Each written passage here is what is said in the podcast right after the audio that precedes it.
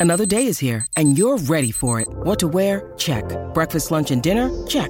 Planning for what's next and how to save for it? That's where Bank of America can help. For your financial to-dos, Bank of America has experts ready to help get you closer to your goals. Get started at one of our local financial centers or 24-7 in our mobile banking app. Find a location near you at bankofamerica.com slash talk to us. What would you like the power to do? Mobile banking requires downloading the app and is only available for select devices. Message and data rates may apply. Bank of America and a member FDIC.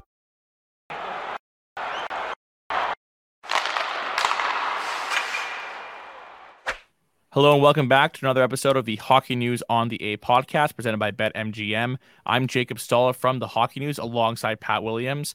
We can't start the show with anything other than the big news in the hockey world pertaining to the AHL.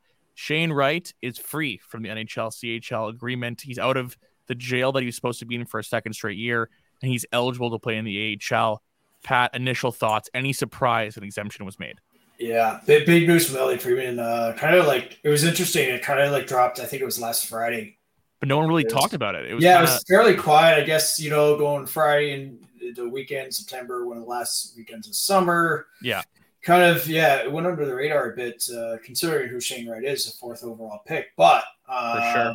massive, massive news, and I think um, also opens the door for a lot of questions going forward. I would certainly agree. Now, for for clarity's sake, basically, and Jeff Marek did a good job on the show describing this and explaining it. The exemption was made because he was one game short.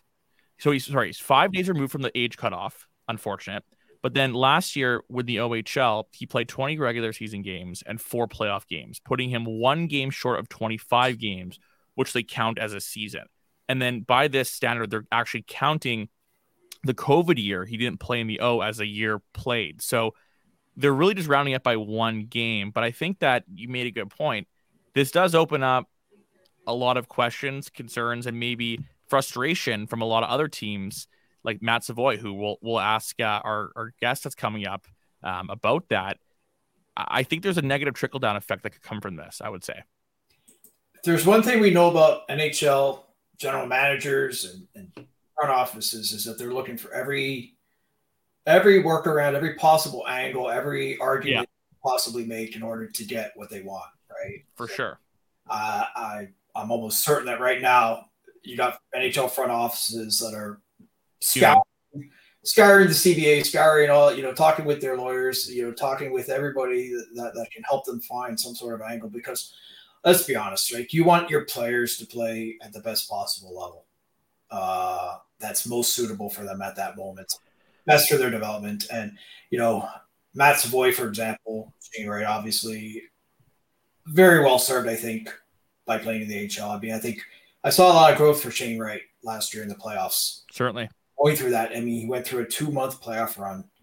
Um, whereas if you know if he's in the in the OHL, maybe he goes on a playoff run there, but it's not the same, right? Like you know, it's it's the old adage: you're playing against men, you're playing against guys who have played uh, you know, some real substantial NHL uh, you know, resume resumes. I mean, so it's just it's a higher level of hockey, right? Like you're, yeah. not, you're not playing 16, 17, 18 year olds, you're playing 22, 24, 25 year olds. So it's um, if if you got a prospect there like a Shane Wright, like you you want him to go through that experience, and there are going to be some some hardships, right? Like going through that, like Shane Wright, definitely, it was not always a smooth experience for him going through that playoff run, but I think term it's beneficial, and I think the bigger picture though, if you if you you, you kind of pan out a little bit, is that I think I wonder I wonder what this leads to going down the road. Well, I actually had I reached out to someone in NHL front office for their opinion, and they shared it, and they actually said I could say it on the air. This is a person who works in NHL front office. They have a solution for this, and he thinks it'll benefit both parties, and he thinks that it should be put out there. He said, "My solution is that teams should be allowed one spot for a CHL player." And the way they would do it is buy out the CHL team for an arbitrary number, say $100,000 a season. Could be any number. Uh, put 100,000 as a placeholder. The key is to make sure the CHL makes extra revenue if they lose a star. And then on the other side, the teams don't have the problem that we're seeing here. What do you think about that? Uh, money talks. money always talks. And, well, yeah, like I, I think um, it would be um, good. It would help to, I think, uh, you know, make things right for the CHL team um, that loses the player. Obviously, it would it would do right by the player himself. You know, puts him in the best situation, and then obviously for the NHL team, right? Like you have those three parties. Um, if you can kind of, yeah, work that solution and, and whatever that that that that financial figure is, right? you know, yeah, I think there's a lot of merit to that. I mean, we've heard different variations of that idea tossed around at different points, but um, but when we talked about it first, Pat, like when you and I first mentioned it, we were saying like you have if the concern from the CHL is that they're not going to be making ticket sales from mm-hmm. by Lieutenant Star, put a number out there, like I just said, and I'm sure yeah. you're going to be getting a surplus on your projected uh, revenue from like added revenue from having that player. Like sure. I think you have to make it make sense at this point because it's yeah. ridiculous. Yeah. Well, I mean, what do you have? 34 home games uh, if you're you're you're a team, and you know, yeah, whatever, you know, whatever. If you can figure out what's the difference between having them, not having them, you know, jersey sales, what you know, whatever metrics you want to use to, to come up with that number, but.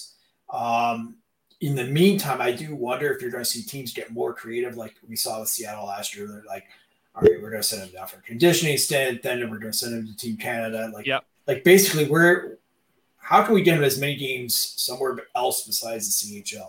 Yeah. And um, could people go to Europe for the year? I know that sounds ridiculous, but I don't think anything. Auston Matthews did it. I mean, I think at some point, um, think of it too from the player's perspective. Do you want to be? Sure. Do you want to be in the AHL making you know real salary, or do you want to be in, in the OHL, for example, you know, where you're yeah. not. And uh, so there's a lot of different variables at play. And um, I can tell you, if I was 19 years old, I wouldn't mind, you know, making, you know, uh, 65,000 to play in Coachella Valley, uh, as opposed to, you know, we are not making that kind of money the OHL. So there, there there's a, just a lot of different, um, you know, factors at play. Um, I think we, we all know now that players are coming in at 18 years old and they're so much further along than they used to be, even 10 years ago. Um, better training, better development, you know, at, at the much younger ages. And um, I think this eventually is going to come to a head uh, where something has to give, right? Like this isn't sustainable long period, long, you know, long term. Well, I, I, I think even them rounding up here, technicality or not, there is something being changed here. And as I report for the Hockey News, the the agreement its current stature has been extended until 2029. So mm-hmm. I think though, even making a little change like this is definitely a step in the right direction. I want to say though, I think that for that proposed idea to work, I think it's going to be more than 100,000. I think it has to be a, a number where you're the junior team is getting a really good benefit, and also not to say that NHL teams are caring about a you know thirty thousand dollar difference or whatever, but still you want to be high enough where you're not doing it every year for no reason, sure. right? You're, you're, you're doing it in a special circumstance, and let me tell you, like NHL GMs, it's not like they want every junior prospect in the HL right away. I actually say it's the opposite. I'm sure you would attest to that too. Sometimes sure. they think these guys are way too young. Oh yeah, they're not ready. They're not ready. So why right? are they here? For sure. I mean, I've seen 20 year olds who aren't ready, you know, so let totally 90 year olds. I mean, it really, I think there's an increasing understanding, and it, has been slow to happen, but it is happening. Yes. That every player now has kind of a different timeline, and you can't totally. use this, the one size fits all model. Doesn't um, work. Doesn't Does work anymore. Work. Absolutely. Um, it doesn't work whatsoever. Um, I'm curious to know what our guest, Ryan Kennedy, who we're going to send to you right now, thinks about. We'll ask about Matt Savoy and, and all that stuff because definitely a, a big trickle down effect. And also, we'll talk to Ryan about the NHLPA rookie showcase in DC, which he attended, where a lot of potential AHL rookies were there. Let's throw it over to Ryan. Now, here with Ryan Kennedy, the editor in chief of the Hockey News fresh off his trip in Washington, D.C. for the NHLPA slash Upper Deck Rookie Showcase. First off, Ryan, how was it? It was excellent. This is an event that they've done for years now. It used to be in Toronto, which I love because I could just, you know, drive there in the morning. But now they have it at the Washington Capitals practice facility in Arlington, Virginia. And it was an awesome setup. Uh, it's kind of fun to see all these kids in their NHL jerseys and full gear you know, mostly for the first time. Obviously, Connor Bedard uh, in his Hawks gear, uh, and then just having access to you know literally three dozen soon to be NHL players and just sort of picking their brains for a bit. It was excellent. Um, so Shane Wright, obviously the news came out about the exemption that's being made for the NHL CHL player agreement. Shane Wright wasn't there, but we got to ask you, um, do you think Shane Wright will make Seattle if you had to predict now, or is there a chance he does play for Coachella to start the year? I think there is a chance that he could go to Coachella, and it's it's not a knock on Shane Wright so much as look at Seattle's roster right now. You know, with Andre Burakovsky coming back this season, um, and you know just all the guys they already had signed. You know, you're looking at basically 12 locks for forwards, all of them veterans. Uh, so, you know, with Shane Wright, I would say, you know, his main competition at this point is Ty Kartye, uh, who was at the rookie prospect showcase. Um, you know, Kole Lind and, you know, Kailer Yamamoto, who was brought in, you know, from Edmonton um, on a bit of a hometown discount there because the Oilers waived him. But, you know, there, there's only so many bodies you can have up there. And for Shane Wright, you know, you want him to be getting ice time. So if he's not going to have a regular role in Seattle, I, w- I would prefer to see him in Coachella Valley until the Kraken actually need him full time because th- these are still crucial development years for him. And and where do you see Ty Kartye fitting into the whole Seattle picture or Coachella, for that matter?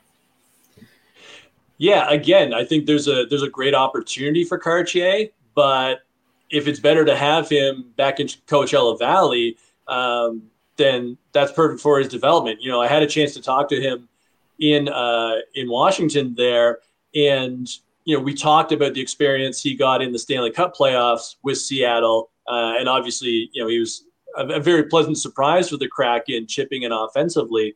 But then he actually made a point and said, you know, it was great to get in those games, but it was also great that they sent me back to Coachella Valley afterwards right. so I could continue playing in the playoffs in the Calder Cup, where, again, obviously the Firebirds going all the way to the final. I mean, that kind of experience so young in your career, you have to take advantage of those opportunities. So, again, you know, for Kartye, if he can get a regular role with the Kraken, and we've already seen he can contribute to that lineup then that's great. Do it. And you know, Seattle's the type of team that they kind of roll lines anyways. So mm-hmm. it's not like he has to be in a top six role to be effective. But if he's not going to be getting those minutes, if if he's only going to be an eight nine minute guy a night in Seattle, well, maybe send him back to the Firebirds where he can keep getting those reps. He can, you know, try out all situations. He can play kind of, you know, 17, 18 minutes a night, maybe even 20 um, and continue to build up that resume he has. And then you look at Ryker Evans. I mean, second round pick, at times, especially in the playoffs, dominant uh, for for Coachella Valley on that run. Uh, how close is he, and, and, and where do you see him really, like Seattle wise, possibly fitting in, if not out of camp, at least in, in somewhere into the season?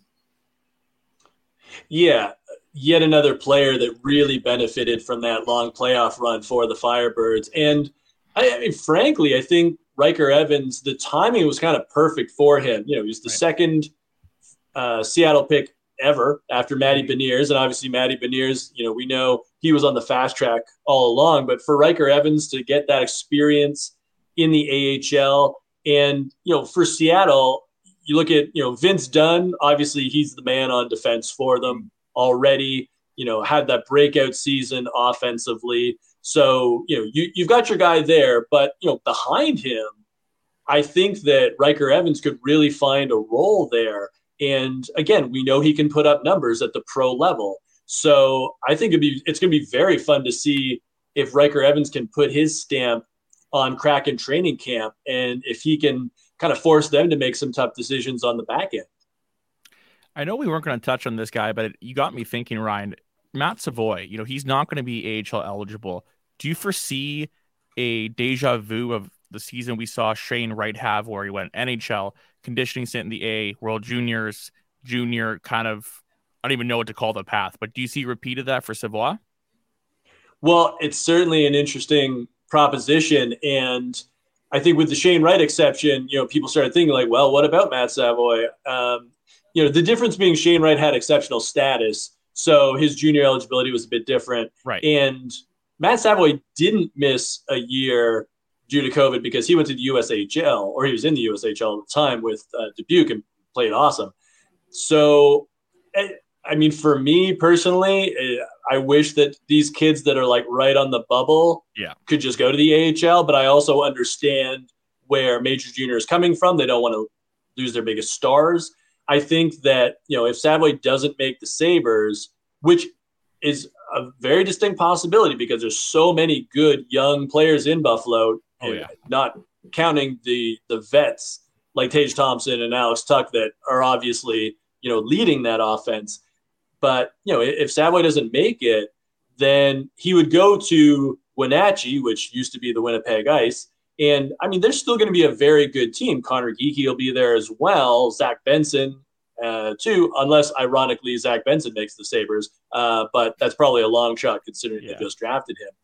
But I wonder if the Sabres might petition the CHL and the NHL to to let Savoy go to Rochester. I, I don't see the same kind of case. Like the you don't have the same circumstances. Right. But if not, then yeah, I think you're you're probably right on the money where maybe the Sabres try to get him in some games in Rochester. And then obviously he would play a very big role for Team Canada at the World Juniors, most likely with Wenatchee teammate Conor Geekie and probably Zach Benson for that matter as well and and then maybe you know either he goes back to Wenatchee depending on how well they're doing, or you could always trade him to uh, an even bigger contender. Uh, again, I haven't really dipped into to who the favorites in the Dub are this year, but you know I, I think Wenatchee is still going to be pretty good. So maybe he just stays there and tries to win a title because obviously you know it was the Seattle Thunderbirds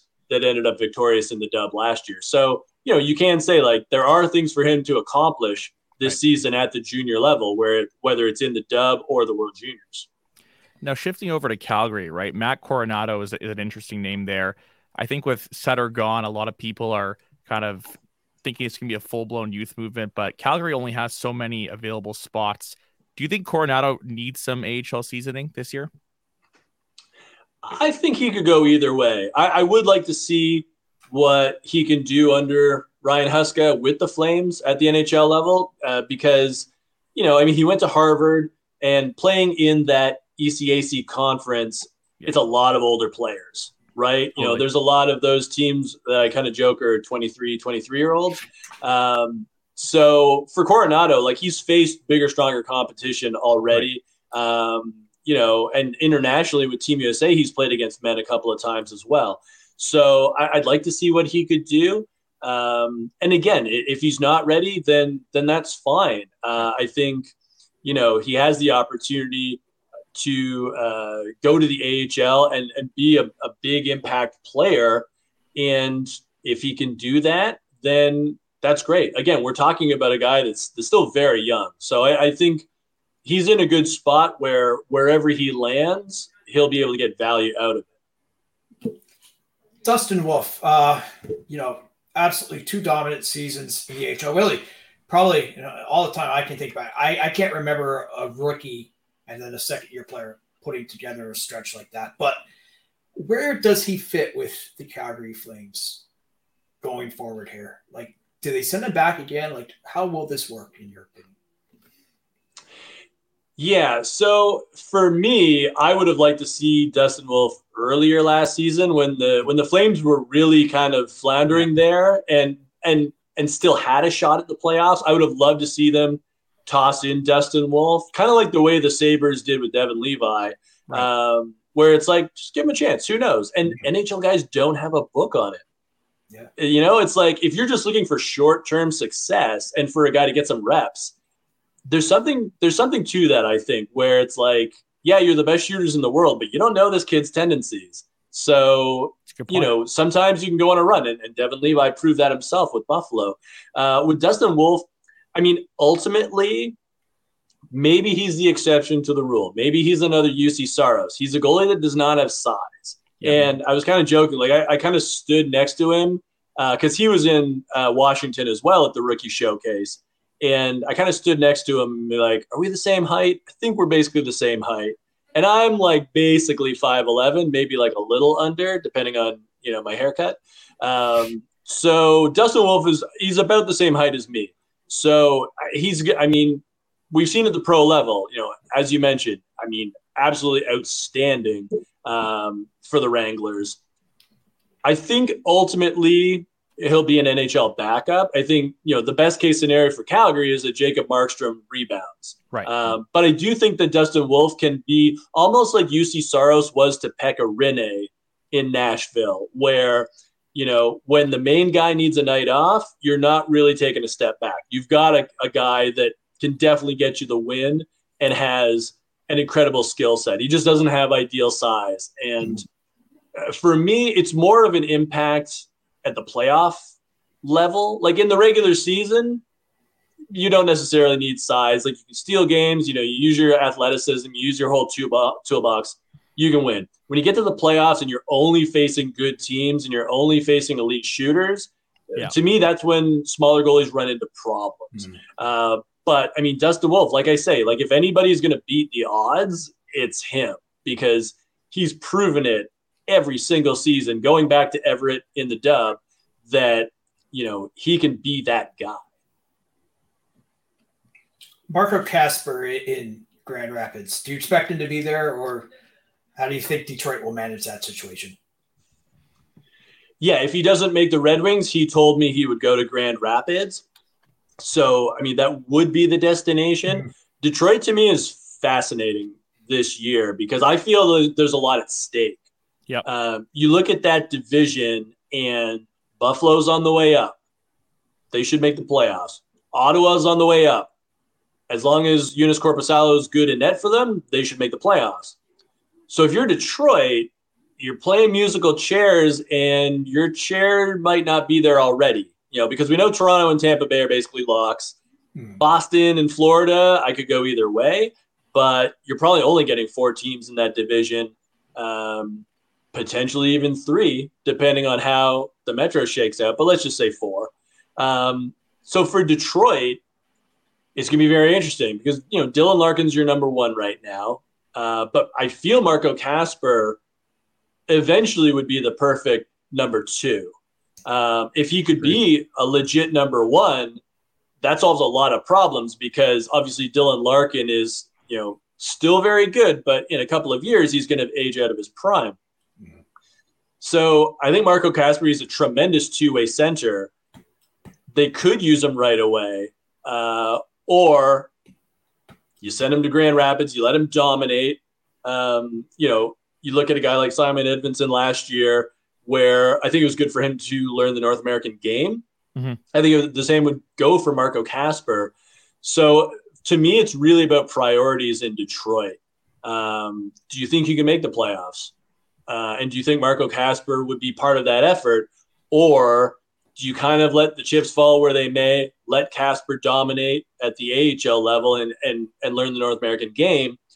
And kind of see in the offseason, like, okay, who are we and how quickly do we think we can compete in this division? Obviously, Grand Rapids or Detroit by extension, patience has been the big mantra there. They like to overseason their guys. And the prime example is Sebastian Cossa, right, where he played in the ECHL last year. Now he's entering presumably the first year in the AHL. What's the plan for him, you think? Like, do you think, do you see it a timeline where there's another two years, uh, another three? What would you gauge it as for his trajectory? It's a goaltender. It's hard, but if you can. For sure. And I think I think Detroit did the right thing with Cossa because he has so much potential. And, you know, he he does have that six foot six frame and you can't teach six foot six, as I like to say. Um, that's something that's a tremendous advantage for him as as long as he gets all his fundamentals down and you, you know you, you coach him up and you you help him develop those tools starting off in the ECHL is a great way of doing that. And then you move up to the AHL. I would say, I mean, personally for me, I would like to see Sebastian Cossa play at least one full year in the AHL, probably two full seasons. Yeah. And then you see what he can do in the NHL. I think the ability for Detroit to have their goalie coaches uh, work with Cossa, you know, because again, you know, Grand Rapids to Detroit, it's not a bad drive. You're, you're in state. I mean, it's the other side of the state, but at least, you know, there's some proximity there. So you can work with them really closely. And again, because it's a goalie, you don't want to rush them. And I, I think there is that expectation that you don't have to rush them. Like if we don't see Sebastian Cossa in a Red Wings jersey until he's 23, 24, that's cool. That's okay. Um, I think long term, if the Yzerplan is going to work, Sebastian Cossa might be one of the key elements because if he's the guy in net, that solves a lot of problems. You know, you've got pieces elsewhere. And, you know, as I mentioned with Kasper, I'm, you know, maybe they have the centers they need. To me, it's still up in the air. They definitely have talent on wings and uh, on defense and, and more help coming but there there are those questions that, that need to be answered and they might not be answered right away but I, I think at least with Cossa, he's a possibility in that A lot of people talk about the Montreal Canadiens small defense that played college, Lane Hutson, but there's another guy, Sean Farrell, out of Harvard, turning pro this year. What are reasonable expectations for him, and what are your thoughts on his game? I think he's overshadowed a little bit in the grand scheme of things. I think that's fair. And, you know, I mean, he's had a pretty solid career so far, you know, playing on those high flying Chicago Steel teams in the USHL and then going to Harvard and having a lot of success there, playing at the Olympics yeah. uh, with a couple of other young guys. And I think he's been at at least one world championship as well, if I'm not mistaken. Um, it's kind of funny. It's like it feels like Montreal has a lot of these guys, um, you know, kind of led by Nick Suzuki and then uh, obviously Cole Caufield elite goal scorer that, that doesn't have size. You know, Sean Farrell, tremendously smart player. Um, I think he fits probably into a middle six role. I think if all uh, goes according to plan, he's probably on your second line. And, you know, he is obviously helping out with the offense. You know, we've we've seen him rack up numbers before. I think that he's the type of player that will benefit from from again, at least a full season in the AHL. And if he needs a second season, that's that's fine as well. He's the sort of player that, you know, he's going to need to continue to get stronger. And the AHL is going to be an awesome challenge for him because he's going to be playing against men full time.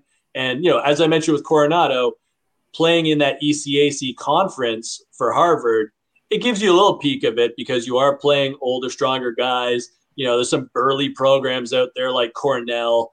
Uh, and then you know Quinnipiac, obviously very hard to play against as well. So you know he's he's gotten a taste, but the AHL that's going to be a whole season of playing against guys like that and, and, guys that are even stronger and more talented. So I think that's a that's a good challenge for him. Uh, shifting over to Ottawa, Ridley Greig, real pesky, real annoying type player. It drives opponents crazy. He appears NHL ready. Where do you see him fitting in Ottawa, or does he go back to Belleville to start the year? I certainly think he could go to Ottawa because he can go up and down the lineup. And you know, I, I had a chance to to talk to him in Washington. He was one of Ottawa's guys there, and it was kind of funny. I was asking him, you know, the style of play that he brings, as you mentioned, that feistiness, that that aggressiveness you know, I, I, was like, yeah, when you played in the AHL or even the NHL, were guys like kind of like chirping you, like, you know, like, did you, you know, did they get mad at you? Sort of like, who's this kid? And he was like, look, like, you got to finish your hits. And if a guy's got a problem with that, that's on him, you know? So I love yeah. that. You know, Ridley Greig is going to play his game no matter where he is. I think he's the kind of guy that you can put on your third and fourth line and he can still be effective you know, ultimately, if you're the Senators, you probably hope that maybe he's on your second line, but maybe not. Maybe he's just a perfect third liner because of that agitating style. And, you know, maybe you see him evolve into a guy that not only is he hard on the forward check, but maybe he becomes part of your penalty kill mm-hmm. someday at the NHL level. Um, ultimately, for Ottawa, I think it's going to be a matter of, you know, the depth that they have now right. and what kind of role they see for him. So he's another sort of tweener where, okay, yeah, if he goes to the AHL and plays for the Baby Sens, then you play all situations. You can play 20 minutes a night and and really hone your game. But I would say he's the kind of guy that it, you know if he's in the NHL and he's only playing 10, 11 minutes a night, but they are hard minutes. Yeah, um, I think there's value there for Ottawa. And then Tyler Boucher, um, turning pro. What expectations do you see for him? Well, I think this is more of a long term project. Mm-hmm. And yeah. you see this a lot with players that start in college and then go to major junior. It's yeah. a it's a weird route for me. Yeah. Because you're going from older competition to slightly younger competition. And you know, the style play is very different. And I think for Tyler Boucher, maybe the AHL would be a better fit for him because he is a big body. Um, but at this point, I think he's a guy that needs a couple of years. And again, you'd like to see him be a third liner, but well, I mean, ultimately, you probably want to see him as a second line power forward. But realistically, at this point, I would see him more as a third or fourth liner, a sort of, you know, a bang and crash guy that maybe can chip in some offense sometime. But as it is now, I think there's a lot of development work to be done but he does have that great asset, which is his his big frame and, and obviously his pedigree. You know, he's he's been around the NHL life before, thanks to his dad. Right. One last question before we let you go, Ryan. I want to go back to Ridley Greig. It's interesting because he was ranked pretty highly in our Future Watch issue. Scouts rave a lot about him. Do you think that they would, in terms of whether there's a benefit the NHL level or the AHL, do you think that they, or from what you know of what people think about Greig, that Ottawa is steadfast on him being a center, or would they be okay to him maybe transitioning to the wing? Because you look at the depth chart, I don't know where he's going to slot in. And Mark Kastelic's like the perfect fourth line center. Yeah, I think that would probably be one of those things, especially with Josh Norris coming back from injury. Yeah. And then, you know, full time Shane Pinto as well. You know, obviously Shane Pinto has missed some time early in his NHL career due to injury. Um, but I think ideally, if you're Ottawa, your centers are Stützle, Norris, Pinto, and then maybe it's Kastelic. Uh, it could be Ridley, Greig.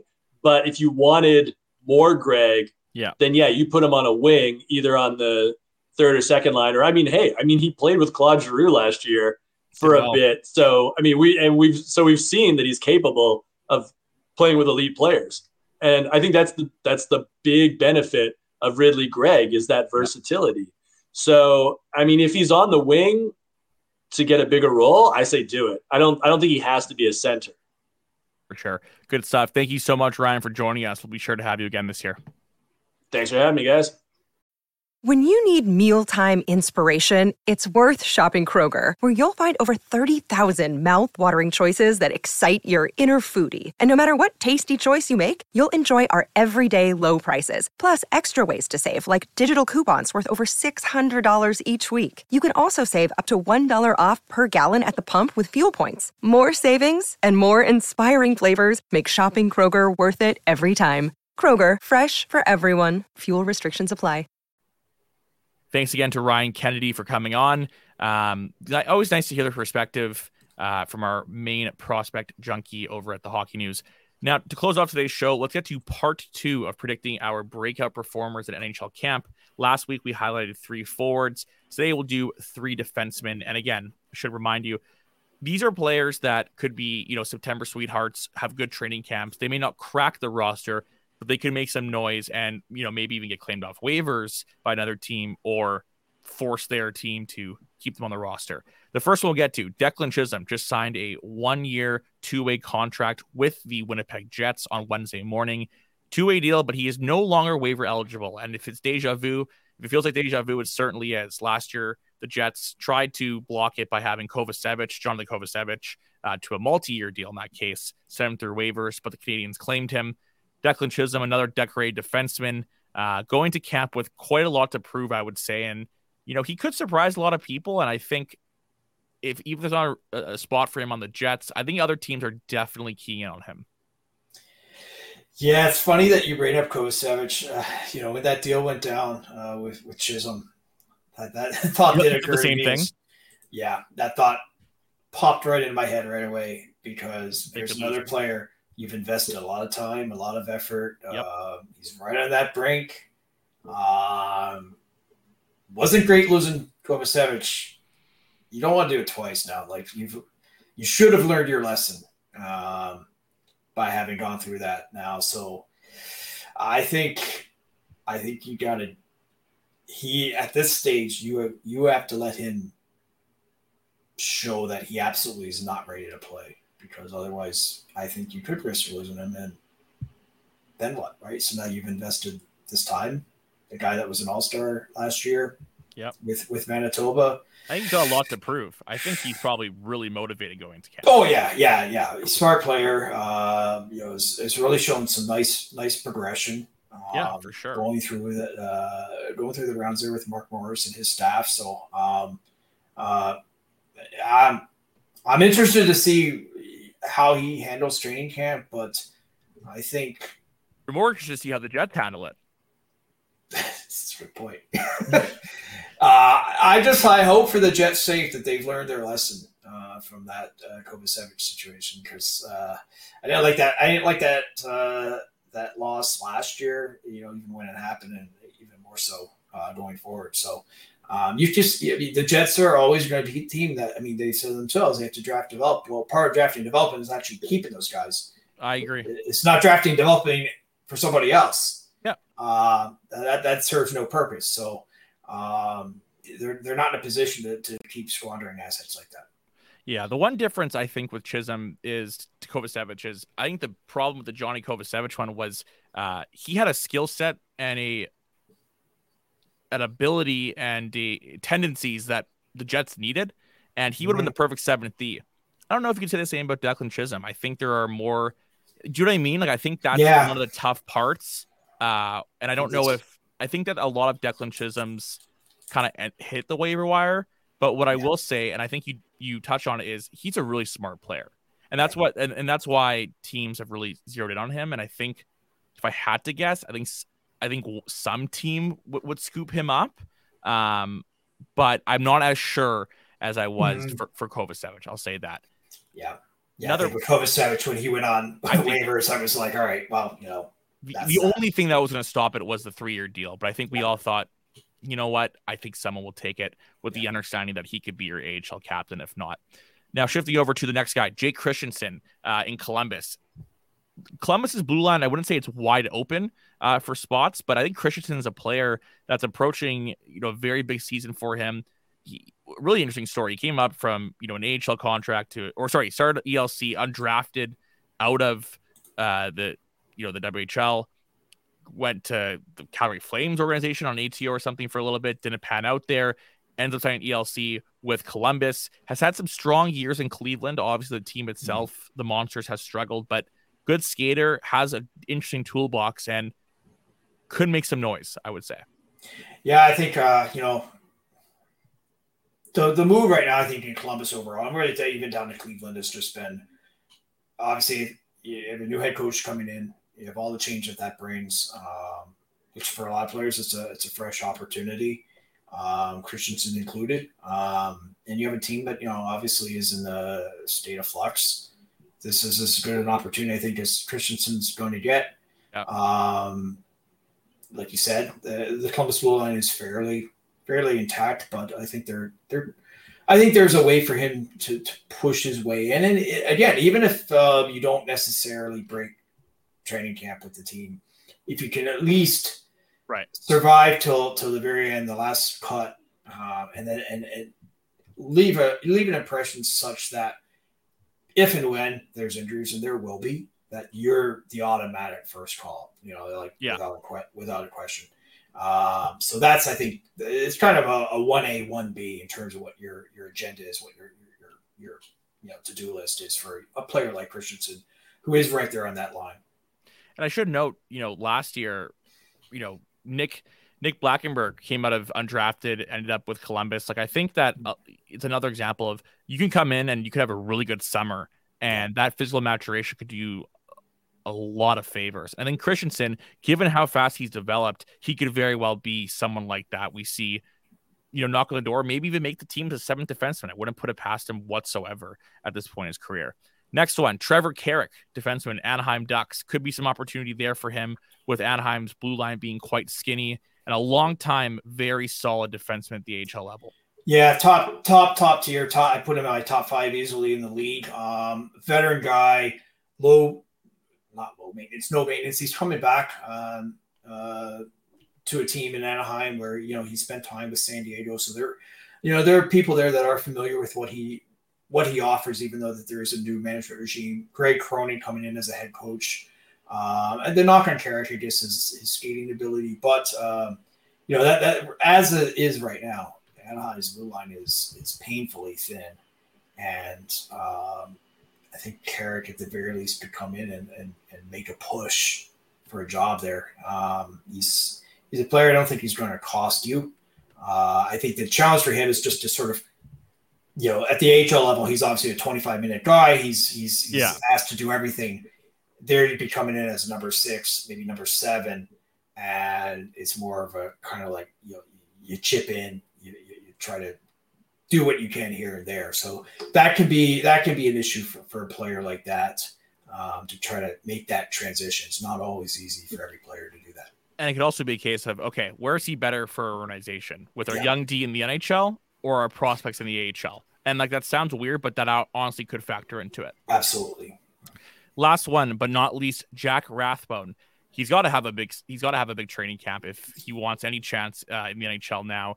Rathbone's gone from you know top uh, top four defenseman to be to sort of an afterthought last year. He mm-hmm. hasn't been great in the NHL, but with a skill package like he has, teams are going to be looking at him, and he may very well end up on the waiver wire, considering that he is no longer waiver exempt. Yeah, he's another another guy I can see somebody scooping up, thinking, you know, like, like that's the thing, right? When you when you pull somebody off waivers, you know, everybody always thinks I can be the guy that I, I can be the team, the front office, the coach, whatever the case may be. That that solves. We can fix them. Yeah, we yeah. can fix them, right? Like it's you know, um, kind of that old theory. And he, Rathbone, I think, in his defense, he's had some injuries, you know, yep. that have set him back. You know, to be sure. Um, you know, the word out of, of Vancouver, he, he's he bulked up a little bit, you know, gotten stronger. So that's good. That's a good sign for him because he went through a lot of coaching changes too. Yeah, yeah, and that's the thing, right? Like you know, sometimes we, we we put this this knock on players, but you know, like you're going through. You know, Vancouver obviously has been in right. something of a state of disarray the last few years, um, and then, like you said, the coaching change, right? So now you're playing for different regimes, you know, different uh, people trying to learn you, you're trying to learn them. So you know, all right, you're coming in now. This is really your best shot with Vancouver. Uh, Christian Wolanin kind of passed him last year, um, you know, especially coming in there and, and, and, asserting himself there in the second half with the with Vancouver. So this is a big year for Rathbone. This is that this is that stage of a player's career where you're now on that brink. Like, is this guy an NHL player or is he really just going to kind of be an NHL lifer? Um, and, and it can go, you know, one way or the other for players. And you know, it's a little bit of a tenuous time. Uh, so this is where uh, not just an okay training camp, but you need to have an excellent training camp if you're Rathbone. There's always that point when a prospect becomes a player. Yeah. All right. Well, we'll see how Rathbone, Carrick, Christiansen, and Chisholm do at training camps, which open uh, next week at various dates. But until then, we're going to sign off for now. We'll be back next week pre- uh, previewing next season, talking over other topics, and hey, maybe talking about more NHL CHL player agreement. Maybe another exemption happens. Unlikely, but who knows? Uh, thanks for listening. Take care, and we'll see you next time.